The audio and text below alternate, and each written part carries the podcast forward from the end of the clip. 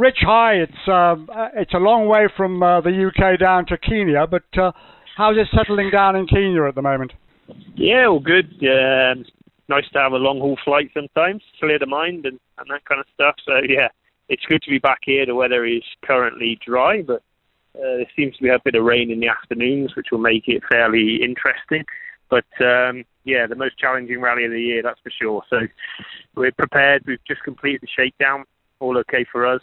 Um, some competitive times from Ott, so that's what we want to see. But uh, yeah, very rough and challenging event ahead.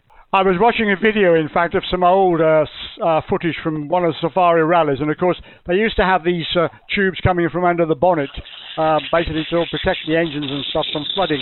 But this car was actually going through this muddy um, uh, sort of wadi of water, and the and the water was going over the bonnet and stuff like this. But the guy was actually driving the car through, and I imagine that probably if it gets wet over there, it can be very uncomfortable. Yeah, I mean, I think you know the snorkels are, are not permitted anymore in the technical regs, but the it, once you get a bit of rain here, it uh, completely changes the the grip levels and makes things very tricky. And the rain is often very heavy, but for short periods of time which means kind of some people can get affected on the stage and others not. So it's a bit of a lottery when it comes to that. But uh, you know that's what adds to the excitement of this rally, and I think uh, we do expect a bit of rain over the weekend. Um, we'll just have to see what happens. But yeah, we've got to be prepared for all circumstances and all conditions, and um, you know I think we're as ready as we can be. But uh, it's important for us to get some some solid points this weekend. I was reminded about the uh, results that uh, uh, Colin McRae and Nicky Grist had in the Ford Focus, and uh, the Focus obviously was always in display outside the workshop at uh, Hall, but uh, they had two magical runs uh, on, on, the two wins they had, and uh, it takes us back to the days when the Focus obviously was very much at the forefront of what you were doing at M Sport. Yeah, I mean, I think the Focus and Safari is some iconic imagery, but you know, we've we've moved a long way from there. You know, the current cars are very different, but uh, a lot faster. But um, you know, it's a very different world we live in now. We've got the hybrid technology, and uh, and the drivers are all a lot younger than than uh, maybe some of the drivers back then. So you know, sports developed a lot, but the characteristics and challenges of Safari remain the same, and I think that's what's exciting to see. But obviously, reliability is very much a factor as far as any rally is concerned. And uh, I mean, you know, and I know that there have been a few issues from your end as far as uh, as far as the car is concerned. And you know, it's, it's it's such a shame because the Puma promised so much right at the very beginning and continues to offer so much, doesn't it? Yeah, I think you know we've had a tough couple of last two rallies, but I think we're not the only team to have that. Uh, we know the car's competitive. We're always fastest, or if not within the top three on shakedown. So you know we're we're in the right place. Um, but the goal is to deliver another win. You know that's the we've got to do that to keep in fight with that championship place. But this rally isn't a sprint rally like some of them. This is an endurance rally, and maybe the approach to that is therefore slightly different. But uh, you know, someone like Ott in the team, very experienced in this rally and WRC in general, he will know how to how to take the approach towards the event. And um, you know, we're doing as much as we can, and then the driving element will be down to him. What are the technical challenges, particularly this year with hybrid and the sort of the whole the way the rallying is moving forward at the moment? What are the sort of technical issues that you're having to deal with you probably haven't had to do in the past, going back to the times of something like the Focus, for example, and Fiesta, of course? I think this rally is where you see some of the more tricky uh, conditions for the car. I mean, obviously the guys drive very fast cars over what are incredibly rough roads, so we tend to see a bit more uh, suspension damage or, or bent parts. But really, really, the cars are quite reliable and very strong. So um, although there's some specific injuries to the cars in this exact kind of rally, we're also covered on a lot of it. So uh, it, it's impossible to say what will happen, but we're prepared and, and ready to do as best we possibly can.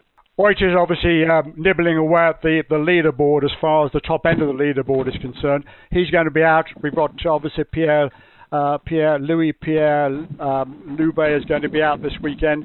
Also, uh, obviously we've got Jordan Serderidis is going to be out, and likewise we've got uh, uh, Gregor Gregoire Munster out as well. But uh, a nice lineup. But I think it's nice to see uh, see Jordan out there on this event.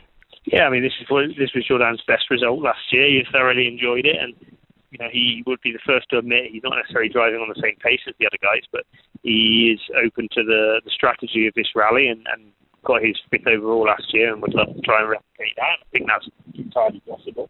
Um, Greg Wallace's first time here, uh, car looking for a WRC2 victory. Again, it will be a tricky tricky rally to approach, but I think he's learning the car more and more, and we can get more and more forward and more um, more and more comfortable with what we're doing. Uh, and then actually we have one other car with a, a Greek customer called George Vassilakis, uh, who who is another privateer, a bit like Jordan. And I think the special thing about his entry is that um, Tom Krausick, who is our Rally 2 customer sales uh, officer, is actually co-driving for him on his first ever WRC event. So it's a bit of an interesting one for that. You know, we've got one of our own in, uh, in the Safari Rally for the first ever WRC event he's done. So quite a challenge. Fantastic. Um, shakedown is that uh, is that providing any information, or will it provide you with information you need as uh, before the start of the rally? Obviously. Yeah, I mean the shakedown stage here is quite comparable to some of the stages. So you know, we've got some good information from that, and there's already been a couple of issues. Takamoto uh, had an accident in there, and uh, had a some kind of transmission failure and a small fire, we believe. So you know, it's already thrown up uh, elements of Safari Rally right from the start. So it just goes to show what the event will be like. Are you in a positive frame of mind, Rich Millener? Always. If you're not positive, then you have no chance. So, uh, you know, we come here, we come every rally, even if you have a bad rally, we come here every time, every next one, ready to go again and reset. Because we, you know, you can't give up, and uh, sometimes it's tough, but you just got to keep going, and that's exactly what we'll be doing here. But obviously, I mean, the most important thing, more than anything else, is a good result at the end of the day. But I'm sure that you'll all in the team at M Sport be striving for that, whatever happens. But uh, can I wish you all the very best for for uh, Safari Rally? It goes back a long way. 1953, I think, was the very first Safari Rally. It has a lot of history, and it's one of those very iconic. Uh, events, which is obviously a pleasure to be part of, and uh, and obviously we wish you all the luck this weekend. Yeah, great. Thank you very much, and yeah, it will be a challenge. I certainly wasn't around in 1953, but I hope uh, in 2023 we can get a good result. I'm try, trying to imagine how you'd be looking at, uh, if you were born in 1953, basically. But otherwise, well, uh, people already say I look. People already say I look old. So I think if I was in 53, I'd have been in a whole world of trouble. So maybe a good job I wasn't there. Absolutely. Eddie, can I wish you all the very best, and, and obviously hope it all goes well, and we'll catch up after you get back from uh, from Kenya. Okay.